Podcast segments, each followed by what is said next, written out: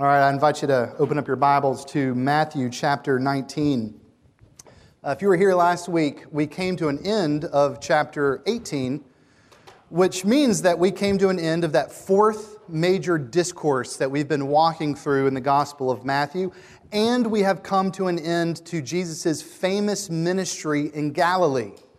Now, as we come into chapter 19, the narrative begins to shift a little bit and it takes a dramatic turn as Jesus and his disciples head towards Jerusalem, where the cross awaits him.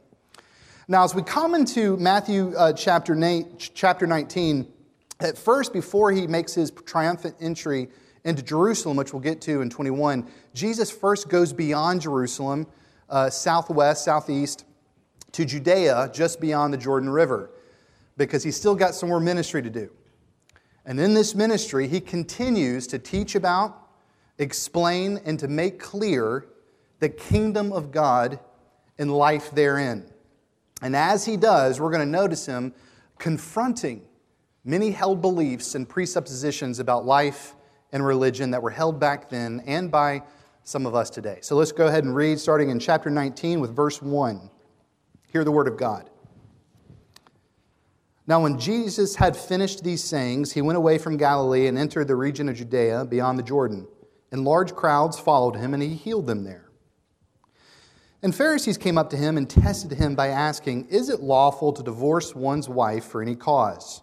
He answered, Have you not read that he who created them from the beginning made them male and female, and said, Therefore a man shall leave his father and mother and hold fast to his wife, and the two shall become one flesh? So they are no longer two, but one flesh. What therefore God has joined together, let no man separate. They said to him, Why then did Moses command one to give a certificate of divorce and to send her away? He said to them, Because of your hardness of heart, Moses allowed you to divorce your wives, but from the beginning it was not so. And I say to you, whoever divorces his wife except for sexual morality and marries another commits adultery. The disciples said to him, If such is the case of a man with his wife, is it not better to not marry? But he said to them, Not everyone can receive this saying, this saying that Peter just said, not the one that Jesus just said, but what Peter just said. He said, Not everybody can receive that. For there are eunuchs who have been so from birth, and there are eunuchs who have been made eunuchs by men, and, and there are eunuchs who have been made themselves eunuchs for the sake of the kingdom of heaven. Let the one who is able to receive this receive it. Then children were brought to him that he might lay his hands on them and pray. The disciples rebuked the, the parents, the people who brought the kids. But Jesus said, Let little children come to me, and do not hinder them, for, such, for to such as these belongs the kingdom of heaven. And he laid hands on them, and they went away. And behold, a man came up to him, saying, Teacher, what good deed must I do to have eternal life? And he said to him, Why do you ask me about what is good? There's only one who is good. If you would enter life, keep the commandments. He said to them, Which ones? And Jesus said, You shall not murder, you shall not commit adultery, you shall not steal, you shall not bear false witness. Honor your father and mother, and you shall love your neighbor as yourself. The young man said to him, All of these I have kept. What do I still lack? Jesus said to him, If you would be perfect, go, sell what you possess and give to the poor, and you will have treasure in heaven, and come and follow me. When the young man heard that, he went his way sorrowful, for he had great possessions. And Jesus said to his disciples, Truly I say to you, only with difficulty will a rich person enter the kingdom of heaven. Again, I tell you, it is easier for a camel to go through the eye of a needle than for a rich person to enter the kingdom of God. And when the disciples heard this, they were greatly astonished, saying, Who then can be saved? But Jesus looked at them and said, With man this is impossible, but with God all things are possible. Then Peter said in reply, See, we have left everything and followed you. What then will we have? Jesus said to them, Truly I say to you, in the new world, one of the Son of Man will sit on his glorious throne, you who have followed me will sit on the twelve thrones, judging the twelve tribes of Israel. And everyone who has left houses or brothers or sisters or father or mother or children or lands for my name's sake will receive a hundredfold and will inherit eternal life. But many who are first will be last, and the last first. For the kingdom of heaven is like a master of a house who went out early in the morning to hire laborers for his vineyard. After agreeing with the laborers for a denarius a day, he sent them into his vineyard. And going out about the third hour, he saw others standing idle in the marketplace, and he said to them, Go into the vineyard too, and whatever is right I will give you. So they went. Going out again about the sixth hour and the ninth hour, he did the same. And about the eleventh hour, he went out and found others standing. And he said to them, Why do you stand here idle all day? And they said to him, Because no one has hired us. So he said to them, Go into the vineyard too. And when every and when evening came, the owner of the vineyard said to his foreman, Call the laborers and pay them their wages, beginning with the last up to the first. And when those hired about the eleventh hour came, each of them received a denarius.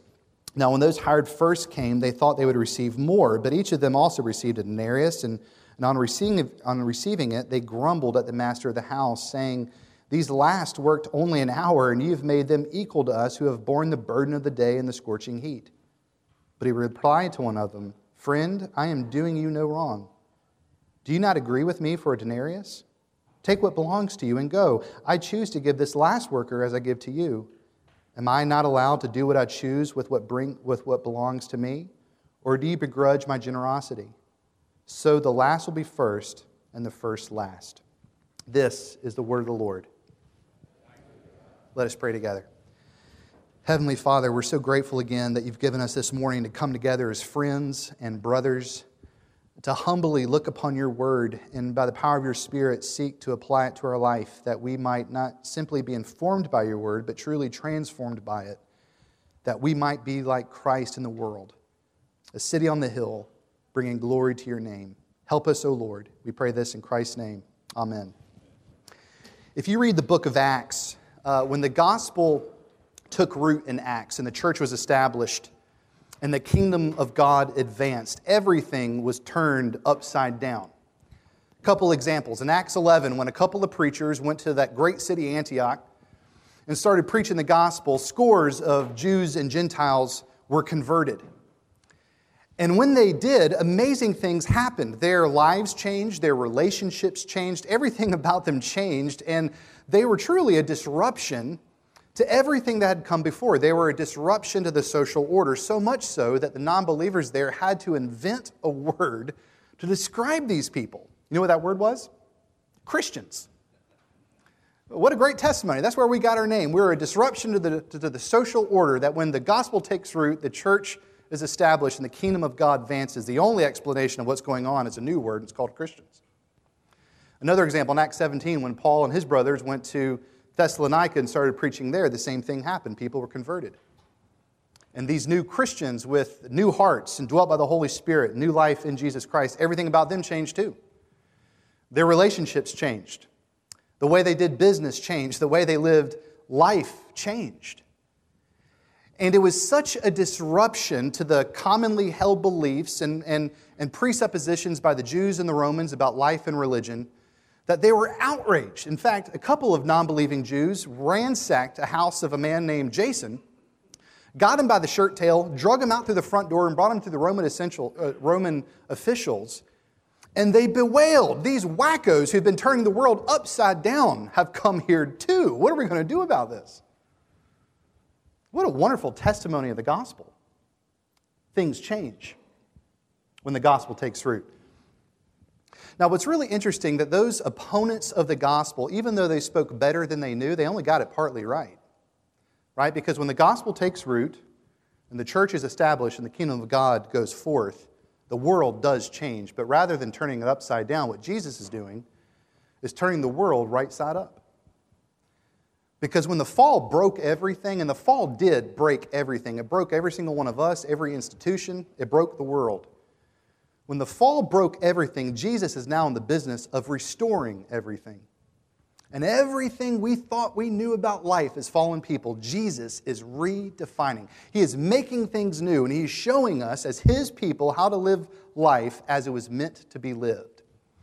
Now, as He's teaching that in these couple of verses, or uh, rather chapters, before He enters Jerusalem, we're going to see that as He teaches about this new life, He's going to confront and dismantle certain presuppositions and held beliefs. Things about the wisdom of the day, he's going to challenge that and dismantle it. He's also going to challenge and dismantle the problem of religion and our understanding of what success is. And as he does that, we learn amazing, beautiful things about the kingdom and life therein. So let's look at the first one. In verses 1 through 12 in chapter 19, Jesus confronts the wisdom of the day. Now, as Jesus begins this new phase of his ministry, the first major scene that we see is this very unusual confrontation between Jesus and the Pharisees over matters of divorce and marriage and remarriage.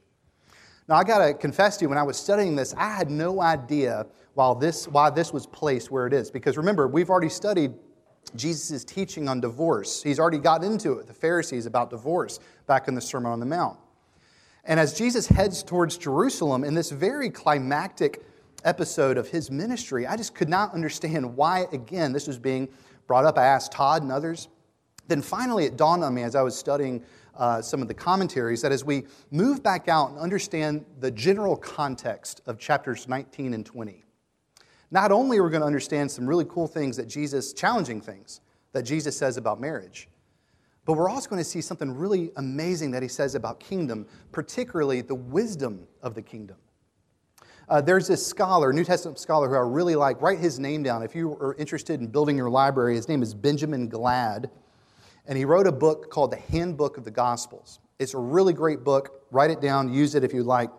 But he says here in verses 1 through 12 is a classic conflict story that we often see in the ministry of Jesus and elsewhere in the Bible, particularly in the Old Testament, in the book of Daniel. And he says the conflict here is between the Jewish leaders who prided themselves in their wisdom.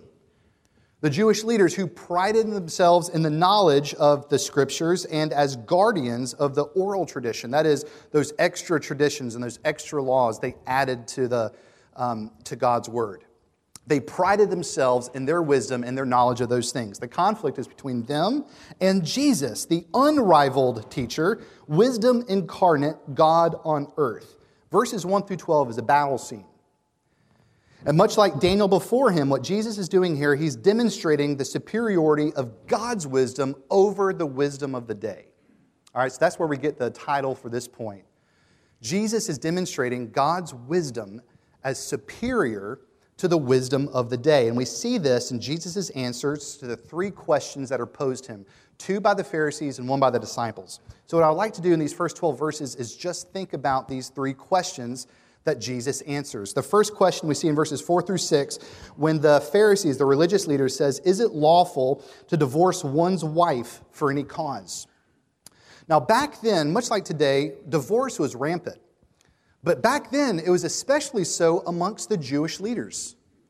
They were getting divorced right and left. And there was essentially two schools of thought when it came to divorce. One by the Hillel Jewish leaders who said that you really could get divorced for any reason you would like. I mean, if your wife burnt the bread, that's reason to leave. If she, you know, torched Thanksgiving turkey, that's reason to pack your bags. Okay, that's what they taught. There was another school of thought, the Shammai, who said the only way you can get divorced is if your wife committed adultery or some form of indecency. Okay, so they're a little bit more conservative in their application of divorce. But remember, the penalty for a woman uh, committing adultery back then was being stoned to death, right? In either case, deference was shown to the men. There was no oral tradition that protected the women. There was no oral tradition that gave them rights in the matter. This deference was particularly shown to men, and the offenses and the, the, uh, the uh, consequences of offenses were severe. But nevertheless, there was a debate going on between these two schools of thought Jesus, which one of us is right? Now, the way that Jesus answered this, they did not expect it. Okay? I mean, he blew both their minds, both groups of leaders. And this is essentially what he did. He rejected their starting point in this whole argument. He says, You guys, you're approaching this particular context off the wrong foot. You are concerned about you. You're starting with the me rather than starting with God. Think about it. He's talking to Jewish leaders who prided themselves in knowing the scriptures. And he goes, Guys, you are starting in the wrong place. So, what does Jesus do? He brings them back to the very beginning. And he quotes Genesis 1 and Genesis 2. Genesis 1, God, he creates man and woman in his image. Genesis 2, he establishes marriage with all of its glorious purposes. Right? And so, in so doing, he is showing these folks that they have traded the wisdom of God for the wisdom of this world. They have exalted the self, they have exalted their selfish desires over God's design. And he's saying, listen, guys, you're looking at your wives, you're looking at your marriage, and you're asking this question What freedom do I have here? But really, what you should be doing is looking at your marriage and looking at your spouses and asking, What is God's will in this? And so the question is, What is God's will? Because that's what Jesus is doing. He's bringing them back to the original design and purposes of God. What is God's will? Well, Paul lays it out clean in Ephesians 5, doesn't he? You remember Ephesians 5 when he commands both husbands and wives to submit to one another? And the way that husbands submit to their wives is by loving them as Christ loves his bride, the church. How does Christ love his bride, the church? Well, Paul tells us he died for her. That's how we're to love our spouses. We're to make ourselves nothing for their embetterment.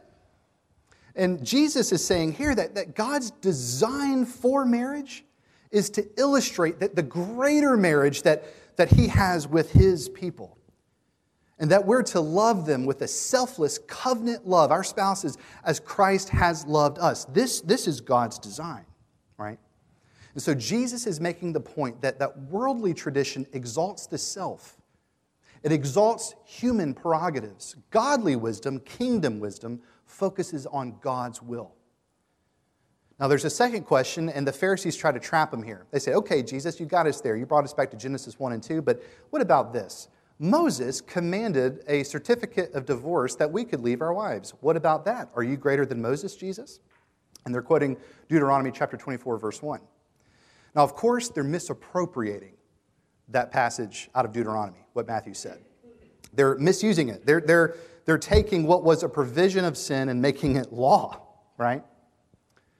Now, isn't it interesting that they're misappropriating Scripture? That's the same tactic that Satan used in the garden, or rather in the desert, to, to trap Jesus. He pitted Scripture against Scripture, misapplying it in order to trap Jesus. That's exactly what these Jewish leaders, these priests, these pastors were doing to Jesus.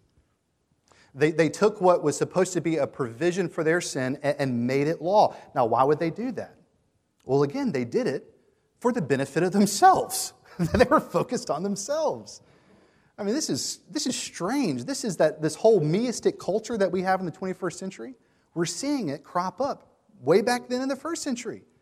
They were taking scripture and manipulating it to say what they wanted to say in order to bless themselves. That's what they were doing. So Jesus pokes a hole in their argument. And here's just kind of a modern day example. This is what Jesus is saying. Imagine that you go buy a new car, and there's an instruction manual in the dashboard, and, and it tells you what to do if you get into a car wreck. It's very useful if you to get in a car wreck. But you guys are acting like the manufacturer of the car wants you to get into a car wreck. The manufacturer of the car doesn't want you to get in a car wreck. He's just allowing you and telling you what to do in case you do. This is, this is a just in case provision. So, what Jesus is saying here, Jewish leaders, God's will for you is to selflessly love your spouse as, as God loves you, to be in covenant with them, which resembles and manifests the covenant that, that God has with you. But guess what? This is a sinful world. It's a broken world. You're going to sin. Your spouse might sin. And if tragedy strikes, if someone commits infidelity, this is one route you could take. That's what Jesus is saying. You've, you've completely taken a provision for sin and I've made it law for your benefit to wiggle your way out of covenant responsibilities. But think about where we're reading this, all right? Because Jesus, again, he's doing something new in the Gospels. Uh, this is far greater than the time of Moses. He's establishing the new kingdom, right? And what is he doing in the new kingdom? Jesus is going to our hearts, and he is dealing with our sin problem. Christ already has done with our sin problem on the cross. He is dealing with our sin problem through the Holy Spirit. And on the day to come, our sin problem will be no more. And for kingdom citizens, this is how we apply it. Jesus is saying, I want you to focus on that day to come when you, the true bride, Israel, new Israel, the church, you behold your truer and greater spouse, Jesus Christ, face to face on that glorious day to come when everything's made perfect. I want to keep, I want, I want you to focus your eyes on that day and live in light of that day, new kingdom citizens. because I'm doing something in your heart. I'm giving you a new heart. I'm going to indwell you with my spirit. You're going to have new life, which means now that you are able to love your spouse as, as selflessly as I have loved you. And even if you do sin, even if they sin against you, divorce isn't mandated. In fact, what you ought to do, new citizen dwelt by my spirit, is to, to repent quickly to forgive as liberally as, as I have forgiven you and seek restoration. Everything's changed. Now, after the disciples heard Jesus say that, they kind of freaked out a little bit because Jesus means business. And so they asked a third question. And they said, Jesus, well, if this is so, and this is what you're commanding us to do, isn't it just better not to marry? You know, so we can stay focused on kingdom matters which, you know, 2,000 years after the fact is kind of funny, right? Because one of the guys that asked that question was Peter, who, by the way, was married, right? So he's asked Jesus, how do I get out of this? How do I get out of this contract I have? Do you think that his wife found out about this? I, how hilarious would that have been? I bet his brother ratted him out. Whatever their version of a futon was, you better believe Peter was sleeping on that bad boy.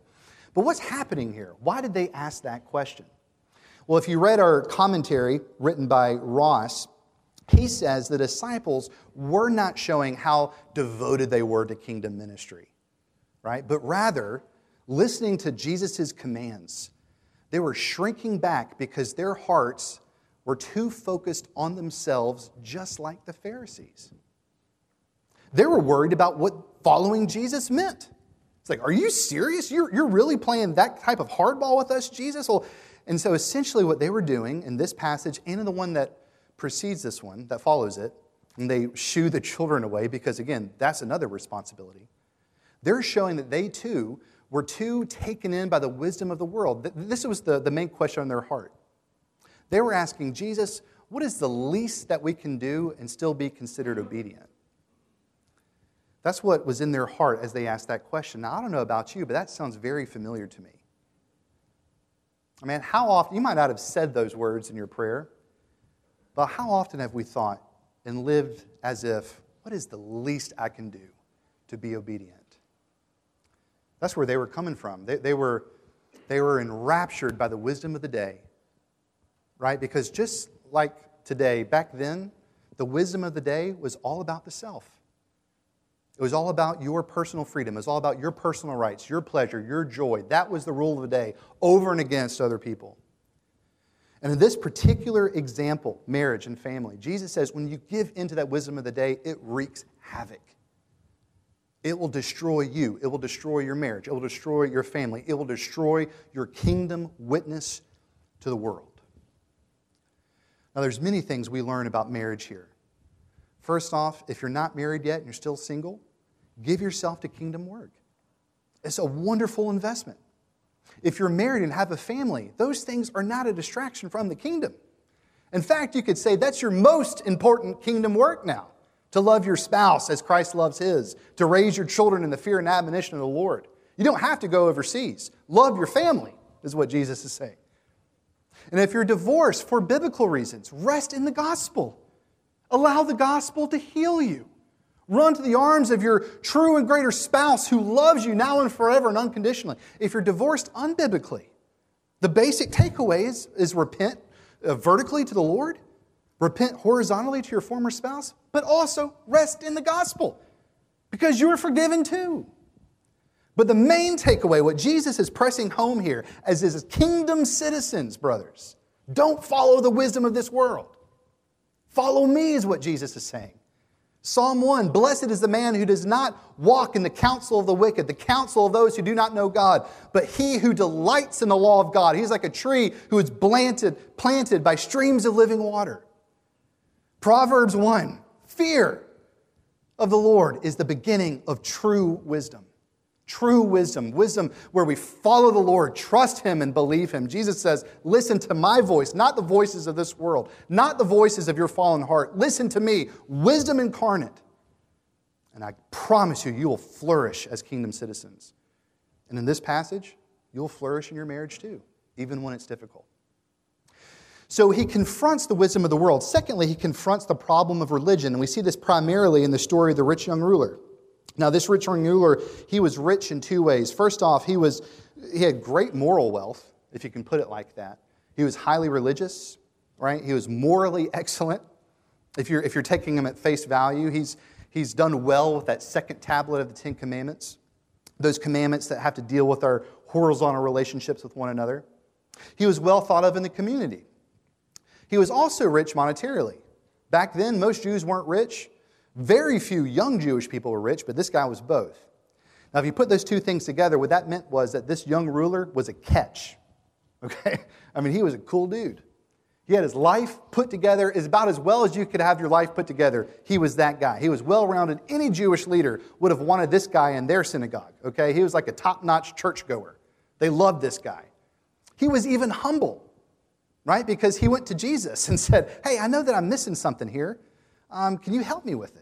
He was humble. He was, he was put together. Now, back then, just like today, uh, we have a tendency to think that if you're doing well in life, it's because you've done good in life too. Right? It's not really health and wealth, gospel, prosperity, but it's that idea that if, if I'm doing well in this life, if I've got a lot of money, if I have a good family, and just everything's going well. I mean, all of my kids are in the soccer league. We won the tournament last weekend. Everything's awesome. It's because, well, God's blessing you because you've done good. We tend to think that way. And people thought that way about him. He was, he was put together. But what Jesus does is astonishing. And what Jesus shows us in his answer, which we're about to talk about, is that Christianity is 100% different than religion. And the difference is a matter of entering into the kingdom of God and walking away grieved, like this man. Why did he walk away grieved?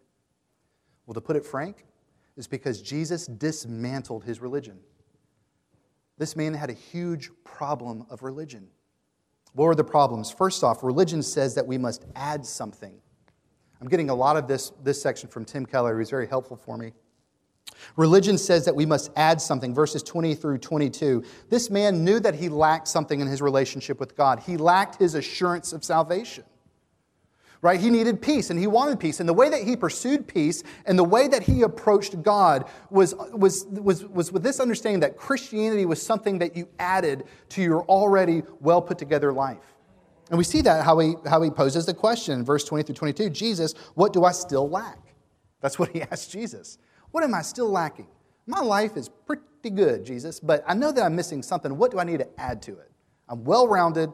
What do I need to add? Now, Jesus' answer is astonishing, and again, we'll get to it in just a second. But what Jesus is showing us, right, is that Christianity is not like religion. You don't add something. In fact, Christianity is what Jesus is describing here. Christianity is an explosion. And it destroys us redemptively in order to make us new. It's not about adding something, it's about being made new. John 3, Nicodemus, Jesus, how do I enter and see the kingdom of God? Well, Nicodemus, you must be born again. He didn't say you got to add something, he says you got to be destroyed redemptively and be made new, entirely new. Now, isn't that challenging for us who live down in the Bible Belt? I remember, you know, I went to Ole Miss. I love Ole Miss. I'm pulling for them in two weeks against Bama. It's going to be amazing. But when I went to Ole Miss, I was surrounded just neck deep in that Southern Bible Belt culture where we're told to be well rounded Christians. Don't be a Jesus freak. Don't be weird about it. Just be moral, do the right thing, go to church, say that you're a Christian, and that's good. Most of us were raised in that environment, but Jesus says, listen, being a Christian has nothing to do with being well rounded. It's not about adding something. You need to be made new. You need to be sold out for me, is what Jesus is saying. This guy was not ready to hear that, and so he walked away grieved. Here's another problem of religion religion says that we must do something. He says, Teacher, what good deed must I do to enter the kingdom? What good deed must I do? Now, again, Jesus confronts that. He says, There's only one person who's good. But to answer that question, let's just think about the Ten Commandments. Okay, you say that you've done Uh, the, the, the, second tablet really well. Okay, that's wonderful. But let's just think about that first commandment. You shall have no other gods before me. Let's apply that, young ruler. Okay?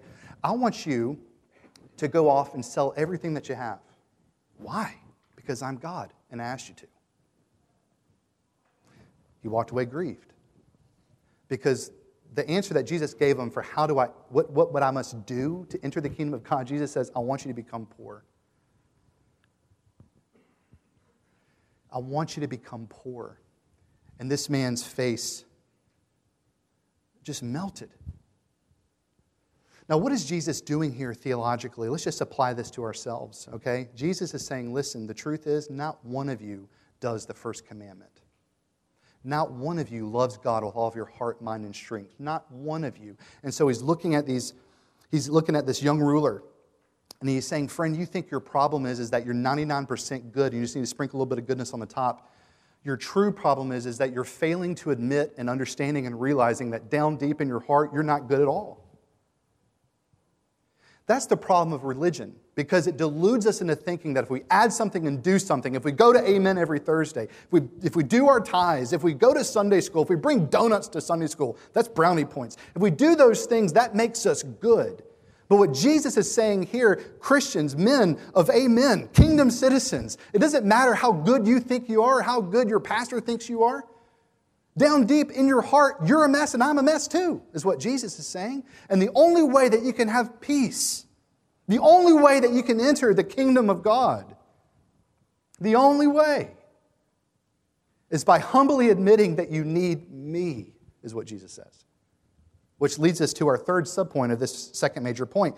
Christianity says that we must receive Christ by faith. That's the difference just beneath the veneer of religion to this man's heart. Jesus goes, Jesus goes beneath the veneer, and as he does, he speaks to this man in love. Now, we don't see that here in Matthew. If you just look at the Matthew account of the rich young ruler, it looks like Jesus is being really mean. But if you look at the other accounts, particularly Mark, Mark tells us that Jesus spoke to this man with love in his eyes. So just think about this. Jesus is looking at this, this boy. Imagine it's one of your sons, because he's probably that age. And he's looking at this boy. And he's saying, What I'm about to say is going to hurt you. Because this religion that you have, this doing and this adding, it's blinded you to this idol that's in your heart, and it's a cancer and it's killing you. And I'm going to rip it out. I want, I want you to see this, this death that you have around your neck. So I'm going to bring this idol to the surface. I want you to go sell off everything you've got. Now, this man might have repented later. We don't know. I like to think that he did.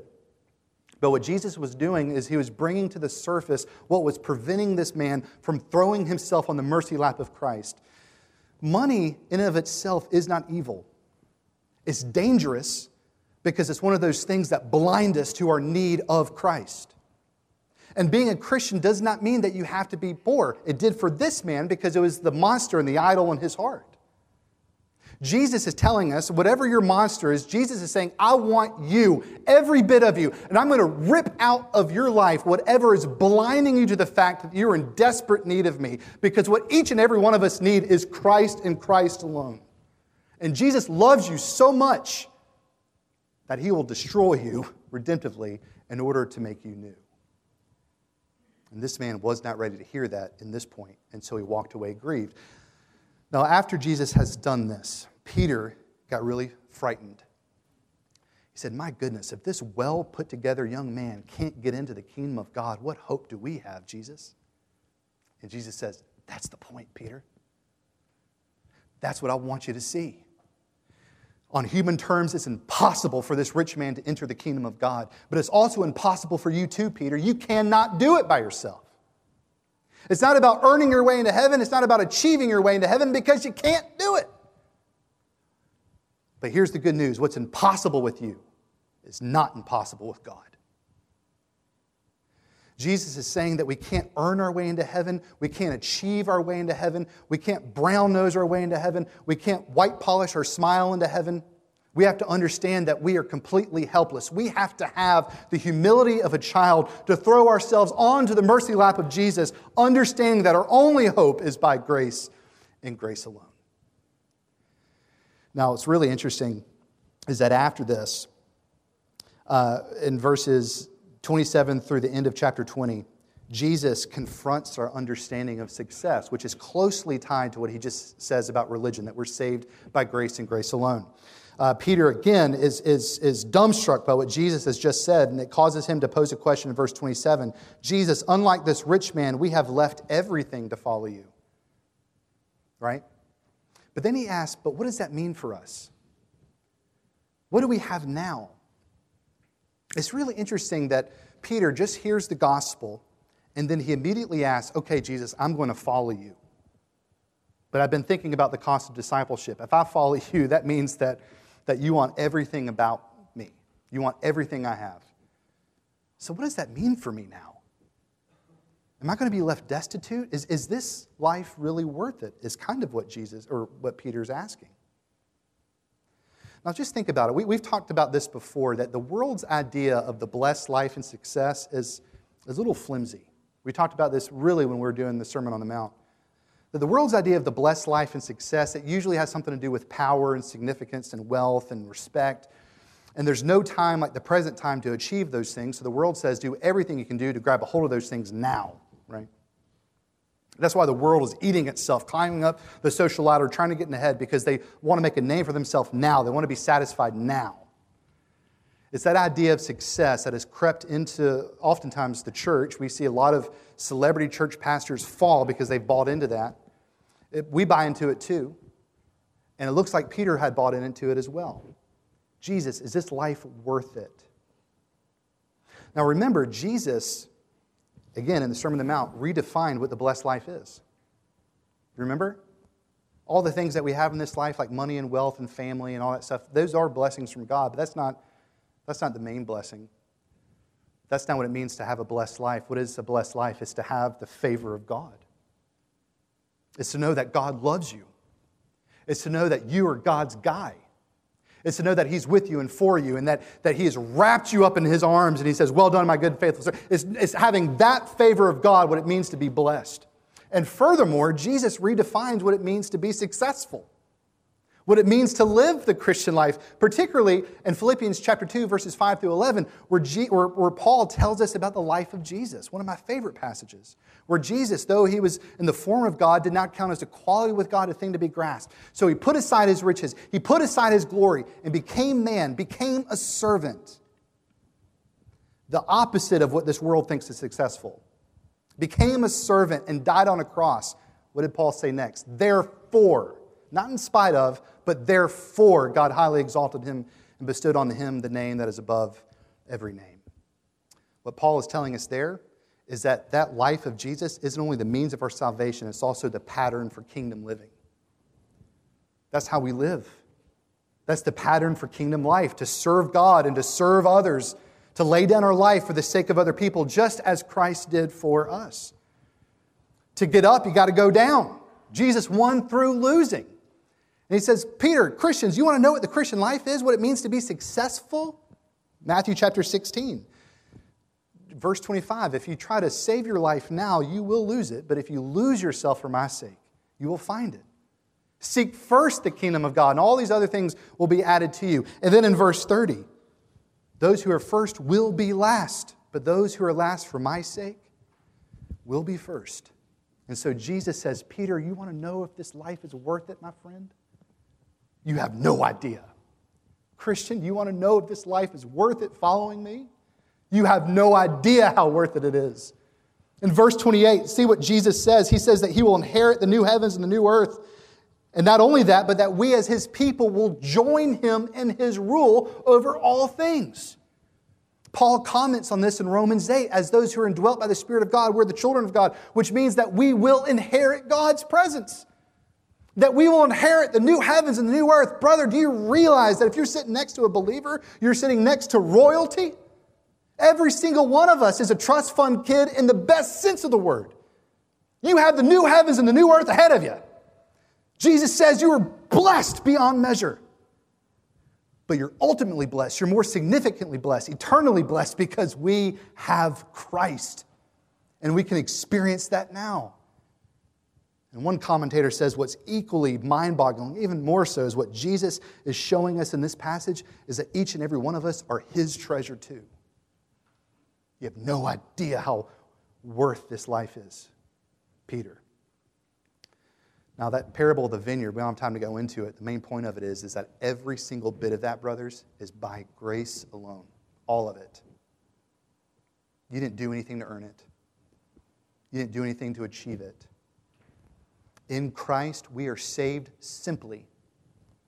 You don't have to jump through hoops. You don't have to impress your pastor.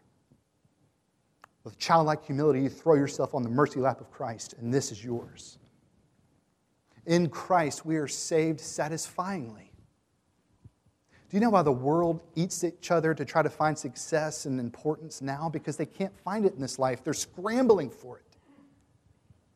But in Christ, you are satisfied. You will be satisfied on the day to come on that beatific vision when we behold Christ in his glory. But you can be satisfied now because you're with him now. And in Christ, we are saved eternally. Everything we have wrapped up in Christ. He has won, as George tells us in our Revelation study on Sunday mornings. And in him, brothers, we are more than conquerors too. Jesus is turning the world right side up he is showing us how to live life as it was meant to be lived as His people a life that glorifies God, a life that's worth it, a life that's satisfying, a life that will cause the world to say, What in the heck is happening over there at Amen Bible Study? But here's the deal we're not perfect yet, we're still sinners.